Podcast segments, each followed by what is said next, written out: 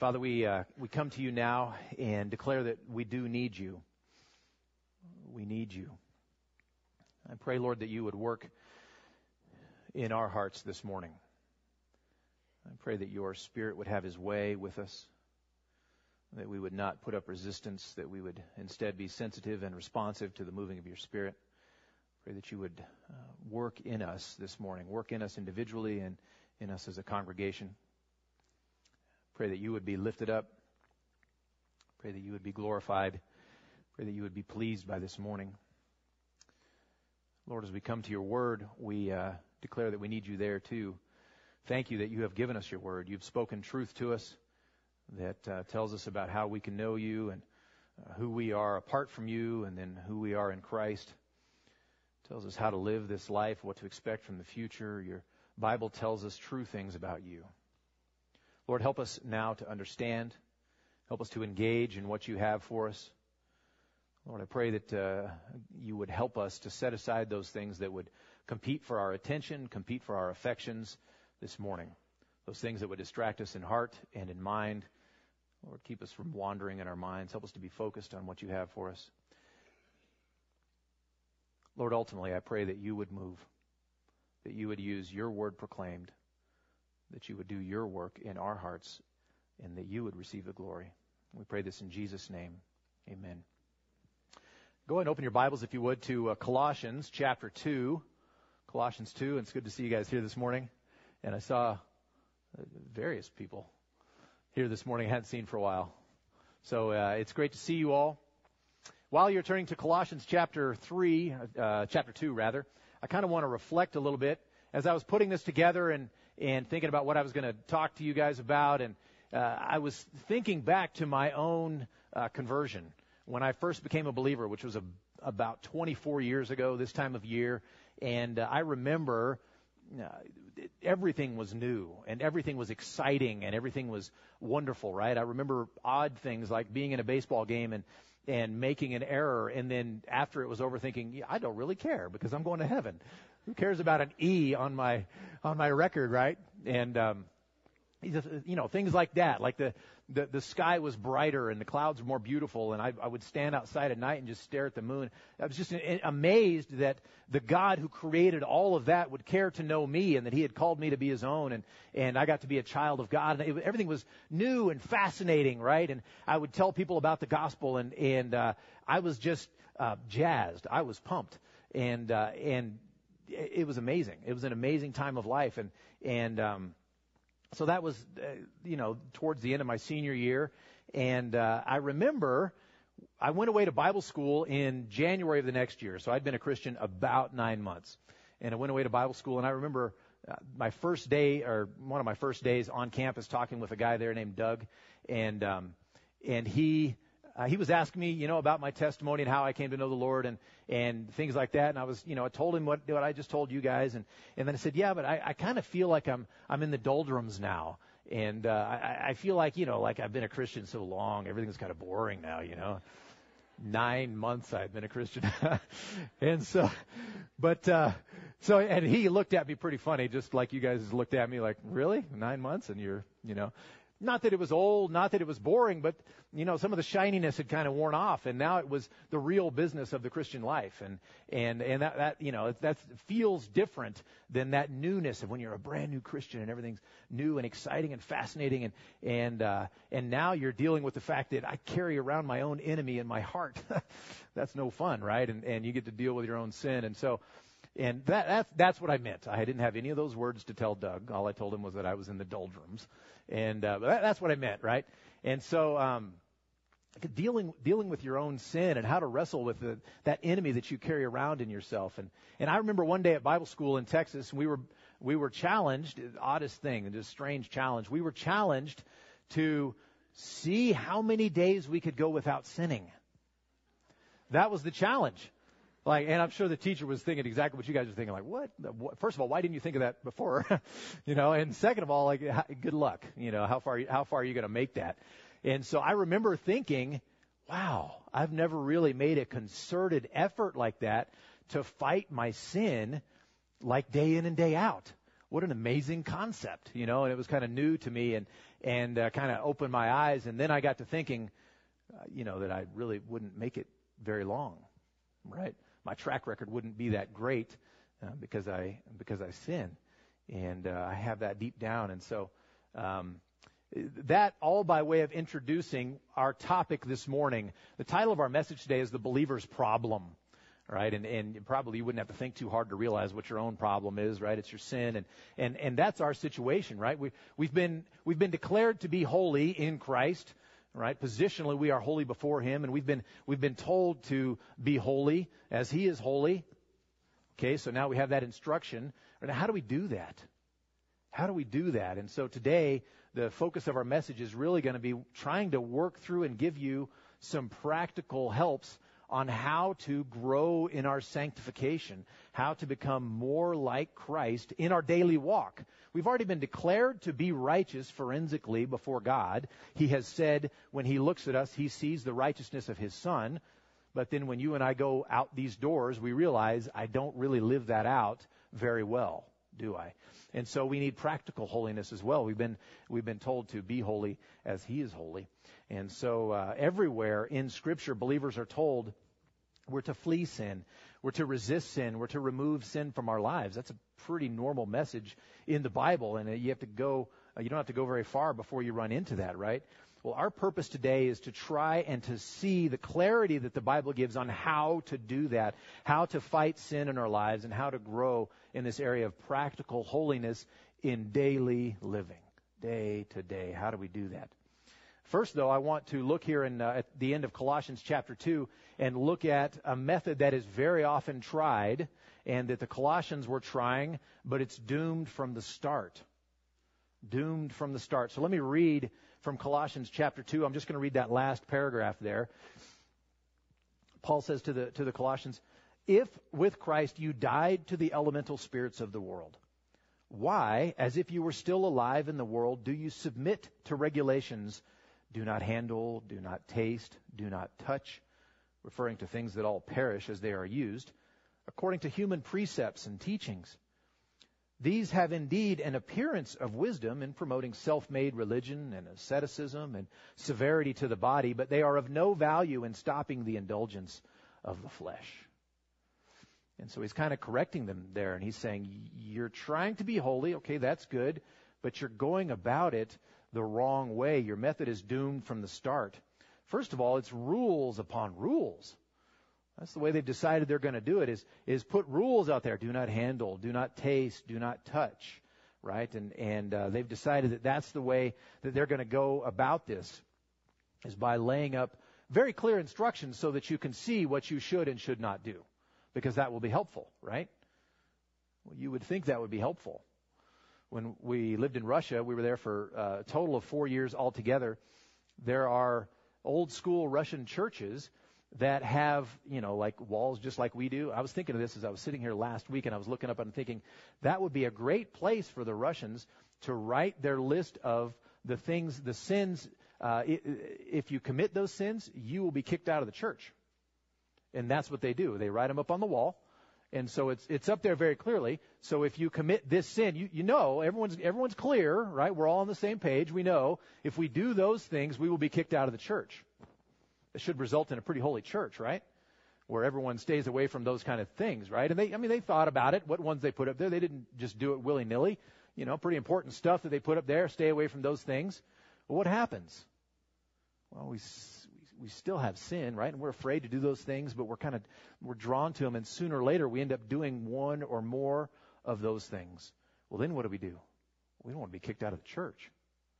So I'm certainly not going to tell you about it. Right? I'm not going to talk to any other believer about it. I'm going to zip my lip. I'm not saying anything. And I'm going to go about my life as if I'm doing just fine. Because I don't want you to know that I broke, you know, number four or whatever and I should be kicked out of the church. So it does not result in greater holiness. Instead, it results in a legalism, right? It results in everyone knowing they're supposed to follow those rules. We have them clearly written on the wall. It also results in me hiding my sin from you when I break those rules. So now, not only did I break that rule, now I'm lying to you when I come and say, I'm doing just fine, thanks. Just fine, right? Just don't look too closely at number four because that's really bad. But I'm doing just fine, right? And so that's, that's the result. They're, they're trying to do behavior modification. They're trying to keep you from doing things, by the way, which you shouldn't do. right? It's very clear we shouldn't do those things, but writing them up on the wall as a list is not going to help. At best, a list of rules can result in some behavior modification, but the root of the issue remains untouched. And that's the problem. So the strategies, the Colossians were familiar with the method of rules upon rules, was doomed from the outset. They weren't just mindless rules, though. By all appearances, they seemed to very plausible strategies. They were plausible strategies, like as if we got together and we decided, okay, we are not holy enough. All right, let's have a meeting and we will decide what things we should stay away from, right? So maybe this area is a great difficulty for us, so we'll make some rules so that we don't even get anywhere near that area, right? Let's say, you know, if the internet uh, is a problem for us, right? And and okay, there's internet pornography. All right, well, what are we going to do? Let's make a rule that nobody in the church can use the internet. Okay, is that a good rule? That will keep us from internet pornography, by the way, right? So let's make that rule. Let's let's build a fence even farther away, right? So that now it's bad to be on the internet. So do you think we should write that up on the wall? Sure, let's write it up on the wall. That way we'll all stay away from internet porn.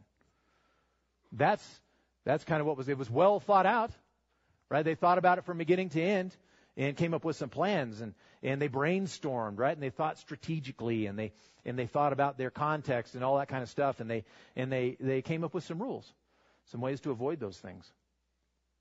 Uh, it sounds, you know, reasonable-ish, right? There are stages of parenting that are kind of like that. You know, when, when a child goes from not being able to walk to being able to walk to being able to get into stuff. right? Then all of a sudden, you, you, parents go into high gear trying to figure out, okay, how do we establish, you know, first of all, put everything valuable up high, everything dangerous up high. But then you get beyond that and you get to where you can kind of reason with the child, and the child can't understand why they shouldn't do this particular thing, and it would take forever to, for you to try and explain it to them. So you just make the rule that you can't do that thing, right? Whatever that thing is, and and so you just make that rule, and then okay, well they get that they're not supposed to do that. They don't have any clue why. They don't know the reason behind it. And then something else comes up and you make another rule about something else and you make another rule about something else. And for all of you parents, how enjoyable is that phase of parenting? How successful is that phase of, phase of parenting? Praise the Lord. That's a short phase of parenting because pretty soon you need to help your child understand some, some concepts, right? About maybe respecting the property of others, about danger. You know, you don't stick your finger in the light socket because bad things will happen to you, right? You need to, you need to get some basic concepts. That stage of parenting where you're just making rule after rule after rule is, will drive you nuts, right? And I have this kind of a running joke with my kids. I have rules for life. And uh, I'll, I'll randomly come up with this rule for life based upon a situation. And, uh, it, you know, I, I've joked that I should write a book about it, but the fact is, I don't have any idea what they all are anymore. I just set them, I just set them based on the situation, and it seemed like a good rule for life, and I don't have any idea how many there are. Seems plausible, right? But it is not the way to parent. And you're not helping your child, right? Through a, through a little phase, yeah, you keep them from, you know, killing themselves. That, and that's a good thing, right? But that's not the ultimate, the only goal of parenting, right? We're, we're trying to uh, raise a child who understands the world and understands life. So they were, they had rules upon rules, but they weren't just dumb rules. They weren't just silly. They had thought about them. But the problem is, they had been attacking the wrong target been attacking the wrong target. See, the body is not the culprit. Look, look how he finishes there at the end of the end of chapter two. These, these indeed have an appearance of wisdom in promoting self-made religion and asceticism and severity to the body. It's our body that sins, after all. Why not punish it? Right? Why not keep it from doing that thing? Well, the body is not the culprit. We can take steps to curb the expression of sin in our lives by certain rules. For example, if we made it so Fallon cannot access the internet, you know, the whole, make it like just put up some gizmo that zaps the internet in all of Fallon. So there would be no internet porn in Fallon, right? Okay. Well, all we're doing is we're stopping the expression of the sin that is still right here. That's what those rules and those efforts kind of do. They don't get to the root of the problem. And that's that's kind of what Paul was warning the Colossians against. It's it's kind of like you know in Fallon we understand weeds, right? It seems like uh, growing something productive is pretty difficult, but weeds, now they will, you know, they'll show up. And if you go along and take your weed eater and just cut the weed off, you're going to see that weed again, right? It's going to make another appearance. And that's kind of what we're doing when we stop the expression of our sin without getting to the heart of the issue. You got to pull that thing up by the root. So the doomed method of the Colossians was that they, they tried to devise ways to squelch the expression of sin without ever actually getting to the heart of the matter, the, the root of the sin. That was their method, and it was doomed. So let's look at God's method now. He says, first of all, that we are to deal death to the root of the sin. It's a much different fight than putting a list on the wall.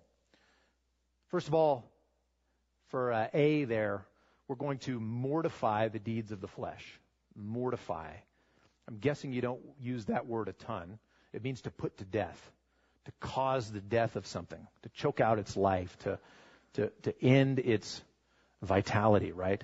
If someone's mortified about something, that means it was so shocking to them that it almost killed them, right?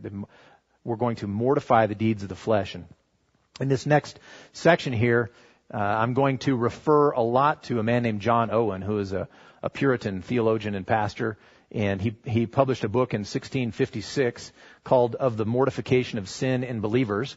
And if you ever have a desire to exercise your reading ability in English, to what, what is the most difficult thing you can possibly read in English, I recommend John Owen. Okay, you have to just focus and squint and work, and there's gold in there. There's gold. It's worth the effort, but but you're going to end up just whew, exhausted after a page or two, and and you won't be able to rip through it too fast. But uh, I'm I'm going to be referring to that book of mortification of sin in believers, and uh, there's a lot of wisdom in there, and he's in that book, he's talking about Romans 8:13, the second half of Romans 8:13, and we're going to talk about that in our passage. But first, I want to look right here in Colossians, Colossians chapter 3. Moving on from this uh, this failed method, the doomed method that they had there, I want to read Colossians chapter 3 and verses 5 through 9. Paul says, "Put to death, therefore, what is earthly in you. Put to death, mortify." what is earthly in you sexual immorality, impurity, passion, evil desire, and covetousness, which is idolatry. On account of these, the wrath of God is coming. In these you too once walked when you were living in them, but now you must put them all away. Anger, wrath, malice, slander, and obscene talk from your mouth. Do not lie to one another, seeing that you have put off the old self with its practices and then he continues. He says, put these sinful sorts of things away from you. He says, put off the old self along with its practices. He says, put to death what is earthly in you. Mortify it. Kill it. These things, sexual immorality, impurity, passion, evil desire, covetousness, anger, wrath, malice, slander, and all that. Put that away from you and put it to death. Keep your fingers here in Colossians and flip to Romans. Romans chapter 8. We're going to come back to Colossians, so don't, don't lose it there.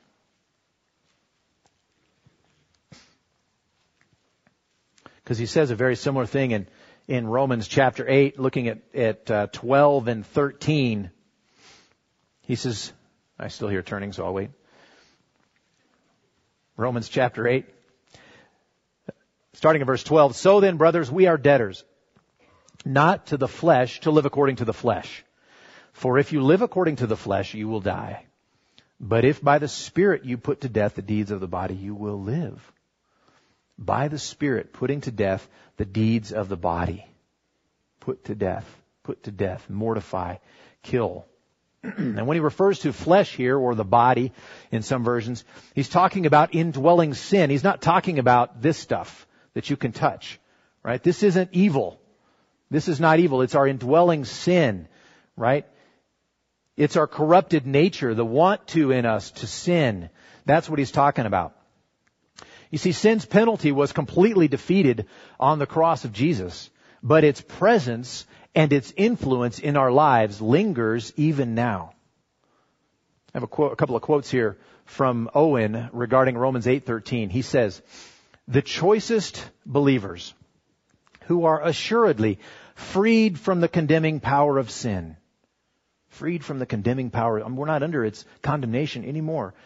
The choicest believers who are assuredly freed from the condemning power of sin ought yet to make it their business all their days to mortify, mortify the indwelling power of sin.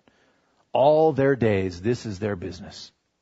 They're free from the condemning power. Now we need to put it to death in our lives. He goes on, the mortification of indwelling sin remaining in our mortal bodies, that it may not have life and power to bring forth the works or deeds of the flesh is the constant duty of believers. I'll read that again. The mortification of indwelling sin remaining in our mortal bodies is the constant duty of believers. It's to be what we're about. Fleshing out in our lives the holiness that was purchased for us on the cross. Not just the forgiveness, but Christ's holiness being applied to us. Sin was put to death. Its, its con- uh, condemning power over us was taken away at the cross. And now our lives are to be lived minimizing, getting rid of, killing the influence and power of that sin over our lives practically.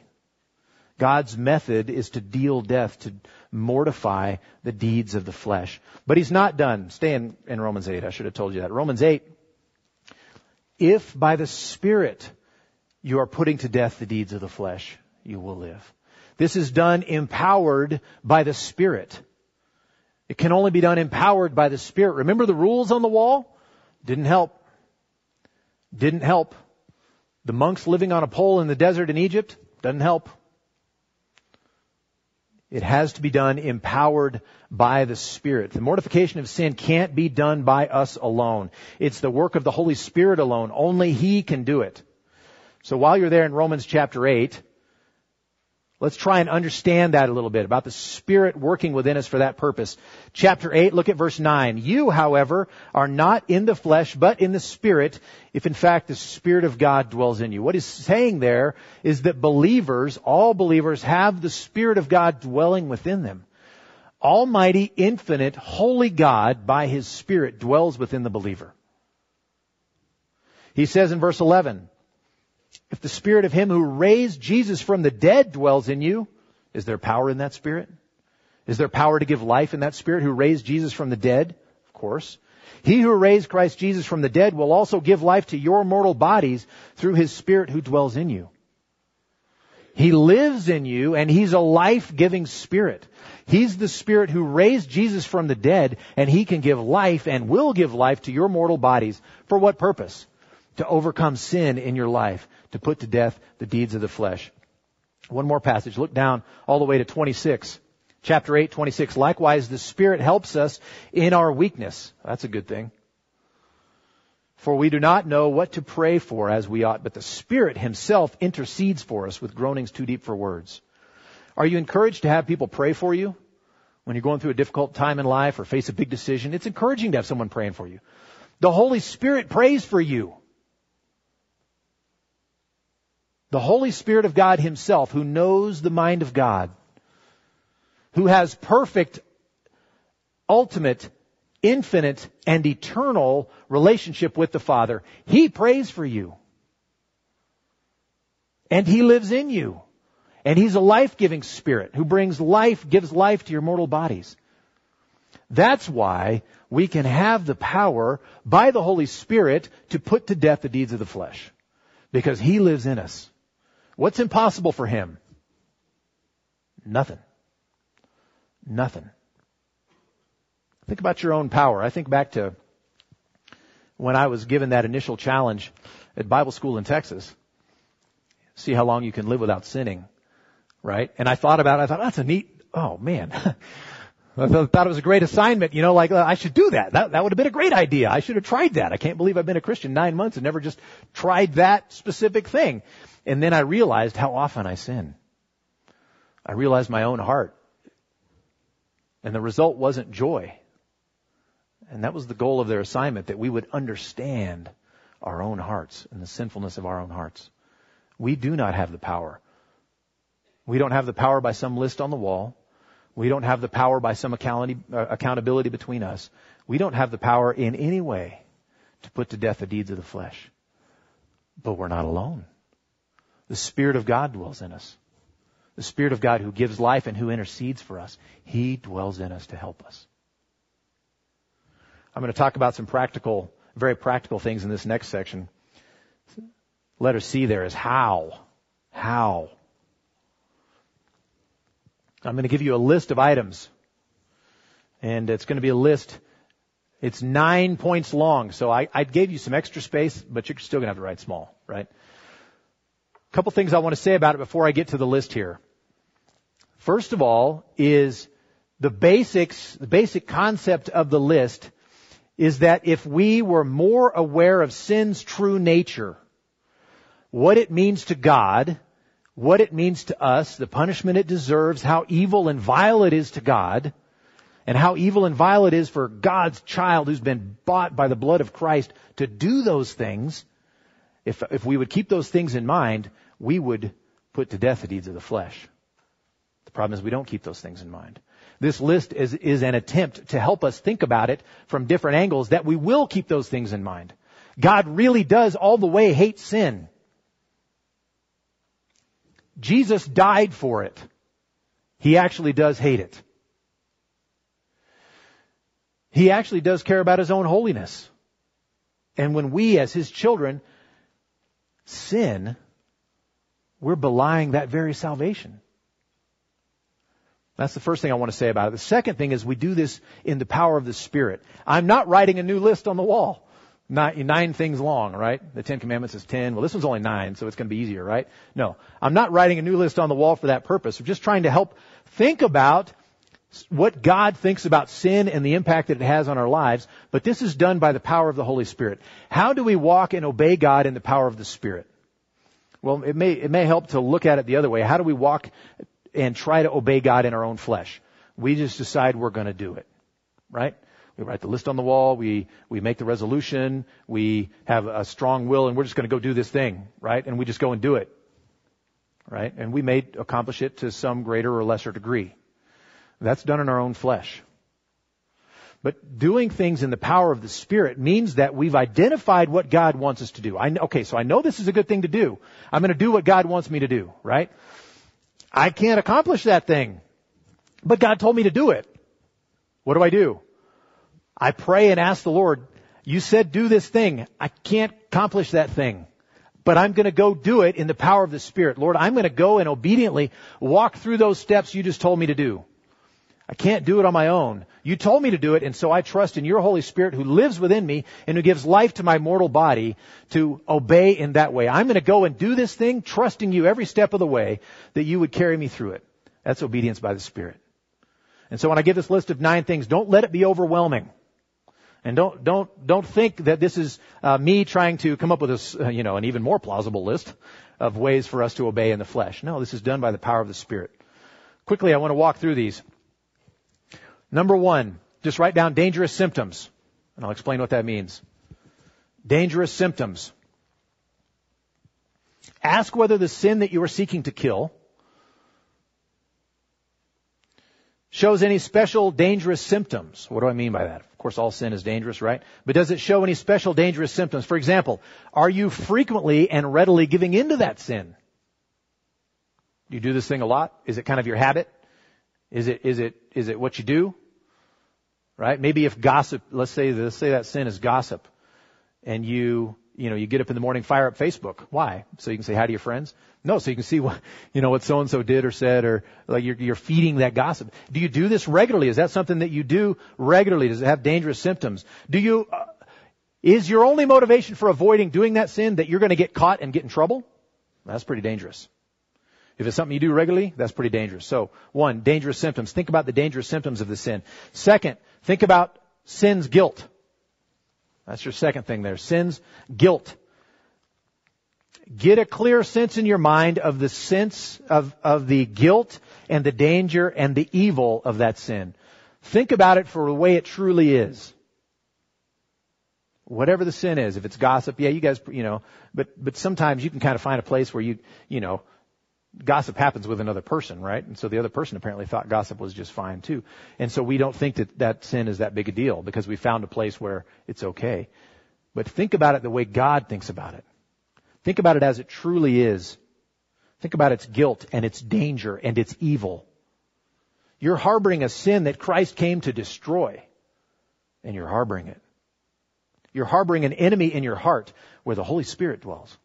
So think about that. Sin's guilt. Thirdly, sin's punishment. Again, we're just trying to think about our sin from different angles, to think about it the way the Bible talks about it, so that we will really remember what it's like. Sin's punishment. Meditate on the punishment that sin deserves. And is this how we repay God's loving kindness? It deserves such punishment. And who bears that punishment for the sin that I choose to do, the sin that I harbor? Jesus does. Think about sin's punishment. Fourthly, desire deliverance. Desire deliverance. So now that you have a sense of the gravity of your sin, develop a deep and constant longing for deliverance from the power of that sin over you. Desire to be free from it. Boy, it's a problem when we don't want to get rid of our sin. When we keep it, when it's a pet sin.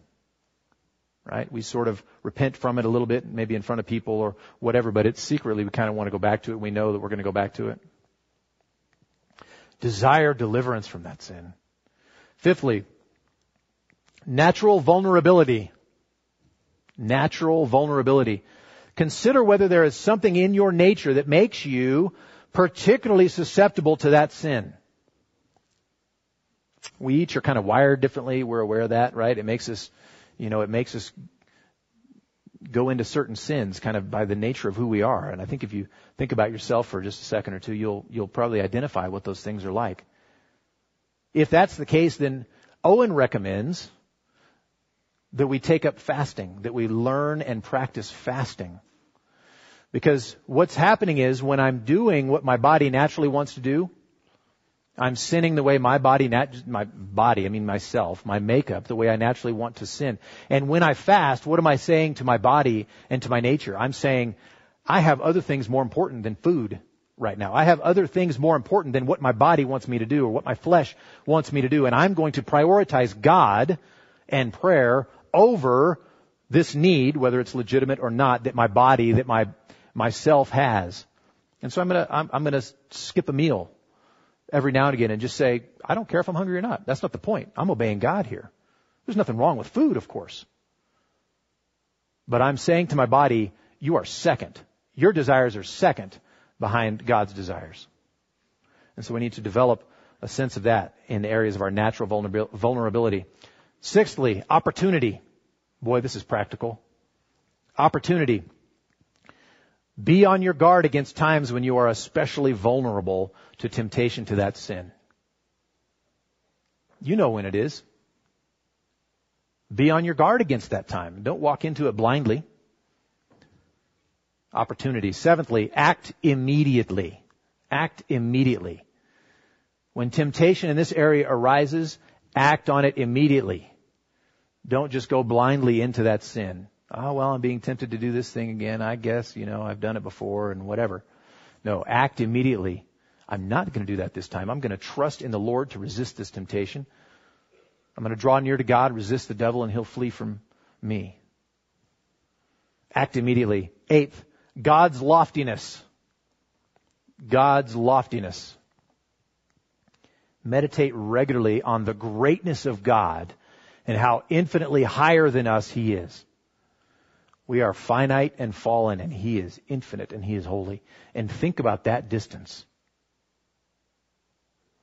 God's loftiness. Ninthly, don't rush it. Don't rush it.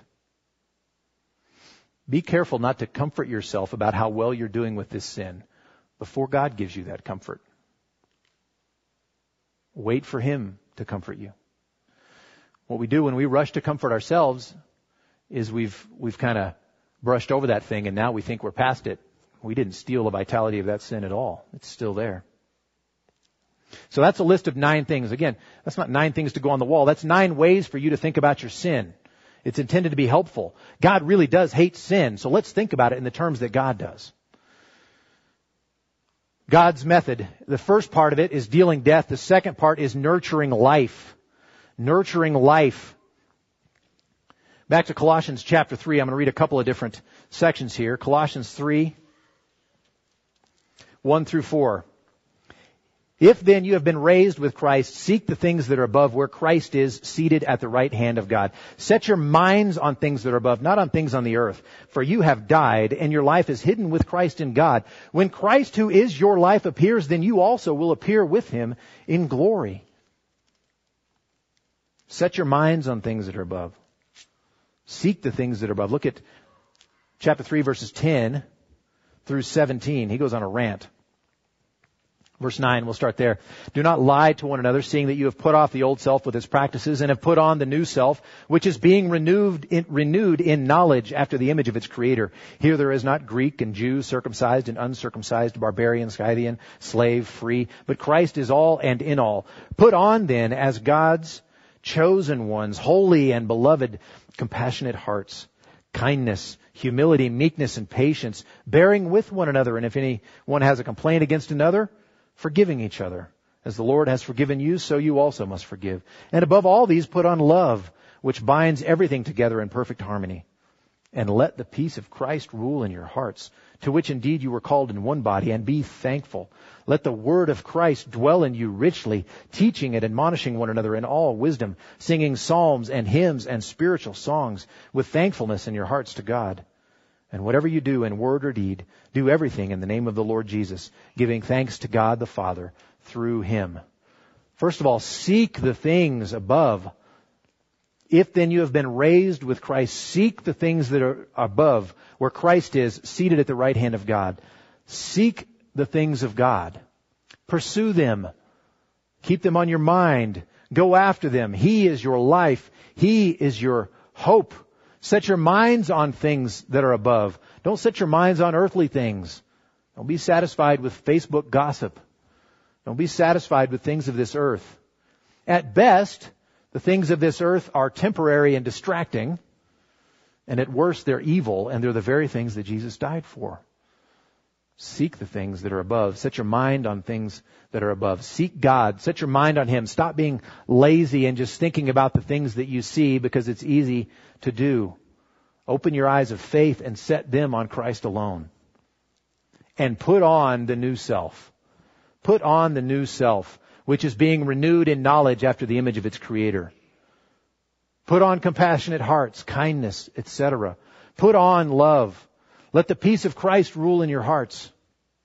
2 Corinthians 5:17 says if anyone is in Christ, he is a new creation. The old has passed away, behold, the new has come. Ephesians 2, this is one of my favorite passages in all the Bible. Says, You were dead in the trespasses and sins in which you once walked. But God made you alive together with Christ. He has given us life. So put on the new self. Put on the new self. Put off the old self. Your sinful desires. Put those things away. We talked how to, about how to do that. And put on the new self. Fan into flame your new life in Christ. And you do that by seeking the things that are above, by putting on the new self, and thirdly, by utilizing the means of grace. That's a, a, term we maybe don't use all that much. And all it means is the means God has given us to put ourselves in the way of grace where He can work on us. He can work on us. What are those means of grace? How do we put ourselves in the way of God's grace and, and working in our lives? You're doing it right now, first of all, hearing God's Word preached. Hearing. Reading. We do this when we read God's Word. Read big chunks. Read little chunks. Read the Bible. Do it every day. Do it every day. Read the Bible. This is where he talks to us about where this new life is. This is where he talks to us about his hatred for sin. This is where he talks to us about how high and lifted up he is. This is where he talks to us about grace. So read God's word and meditate on it. Stick it in your mind and carry it with you everywhere you go and meditate on it. If you have a commute, you are a blessed person. Meditate on God's Word. Meditate. Turn it over in your mind. The idea, the Eastern concept of meditation, as I understand it, is that you empty your mind. The biblical concept of meditation is that you fill it with God's Word. and you chew on it and you wrestle with it. And when you get a few memory verses in your mind, all of a sudden you start seeing concepts come together and you start growing in your faith and you, you start growing in grace and you're fanning into life, this new life that you have in Christ. Hearing, reading, meditating, watching and praying. Look for God. Look for God to be at work. Watch for temptation. Watch for God at work in the world. Be watching and careful. Have the eyes of faith open to what's going on and pray. Praying. Praying is an important part of the means of grace. Go to God. We go to God because He is infinite. He's sovereign and He loves us enough to let us come and pray to Him. He has actual control over events in your life.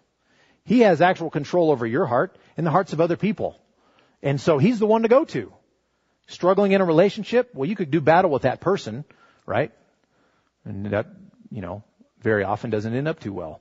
Or you can pray to the God of that person, the one who is sovereign over even the heart that's within that person, to do His work in the secret places. We pray, every time we come to God in prayer, we're acknowledging that He is God and I'm not. And that's powerful. That's powerful. Means of grace and worship. The last one here is worship. There are others, but this is where I want to camp. Worship. Come to God and declare, He is holy. Rejoice and praise Him for what He has done in your life. Lift Him up because He is worth lifting up. We worship so many things in our lives. And He's the only one worthy of worship. So let's worship Him. And as we do, we are changed. We're changed as we behold Him as He really is.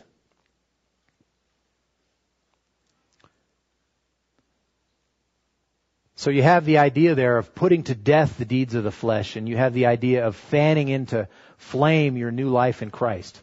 You've been made alive, but how can you contribute? How can you nurture it? How can you, how can you cause growth in this area? And I, I think of it in terms of feeding and starving. It's, it's, it's more than that, right? But you want to feed your new man and you want to starve the old man. Right? Where you, you, you have affections, you have energy, you have attention, you have uh, your life that you're living, and you can either be investing here in the old man, or you can invest here in the new man.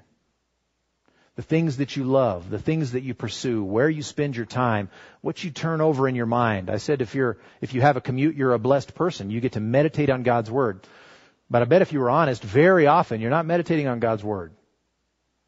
Right? You're maybe worried about things of life or maybe something, you know, worse that you're meditating on. Take that meditation time and instead of investing it here in the old man that makes him stronger and, and makes sin more powerful in your life, and invest that over here. Meditate on God's Word. Meditate on what God wants us to do and see that new man grow and, and, and mature as you nurture him. We have the option of doing that. Let's, let's put to death the deeds of the body, the deeds of the flesh. Let's no longer invest energy this way. And not only are we going to starve food to this old man, but let's deliberately put to death those deeds. Think about that sin in those nine ways we talked about. Think about how God actually thinks about that sin.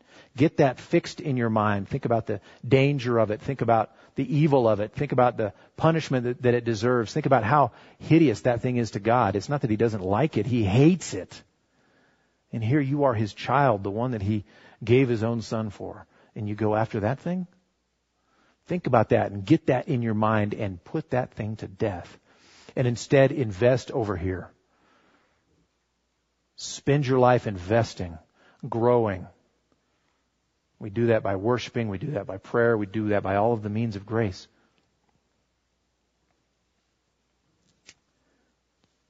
Lest that be too hard for us, I want to conclude with two verses from 1 Thessalonians chapter 5. Now may the God of peace sanctify you completely. And may your whole spirit and soul and body be kept blameless at the coming of our Lord Jesus Christ. He who called you is faithful. He will surely do it. That's encouraging to me. Let's pray. Father, this has been a, a heavy topic as we talk about our sin. I don't like to think about or talk about my sin, but it turns out I, I still sin. Lord, I pray that you would take the passages that we've looked at, the words we've talked about, and that you would use them to do business in our hearts. It's not okay for us to think lightly of sin. You didn't think lightly of sin. You thought enough of it. You hated it enough that you sent your son to die for it, that you could redeem us, that we could know you. So Lord, help us, I pray.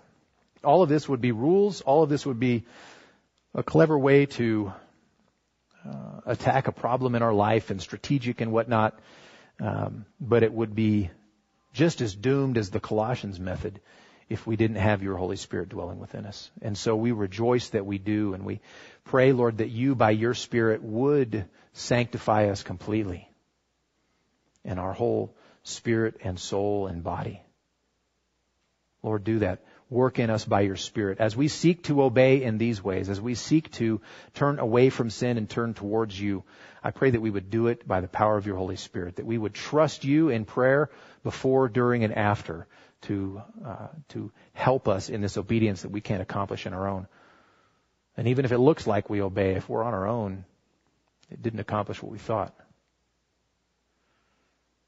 Lord, we need your work in our lives, and I pray your blessing on this group here. I pray that you would draw them to yourself in these ways. I pray that you, by your Spirit, would work in their hearts and in my heart. And that you will surely do it. We praise you for that. Pray in Jesus' name. Amen.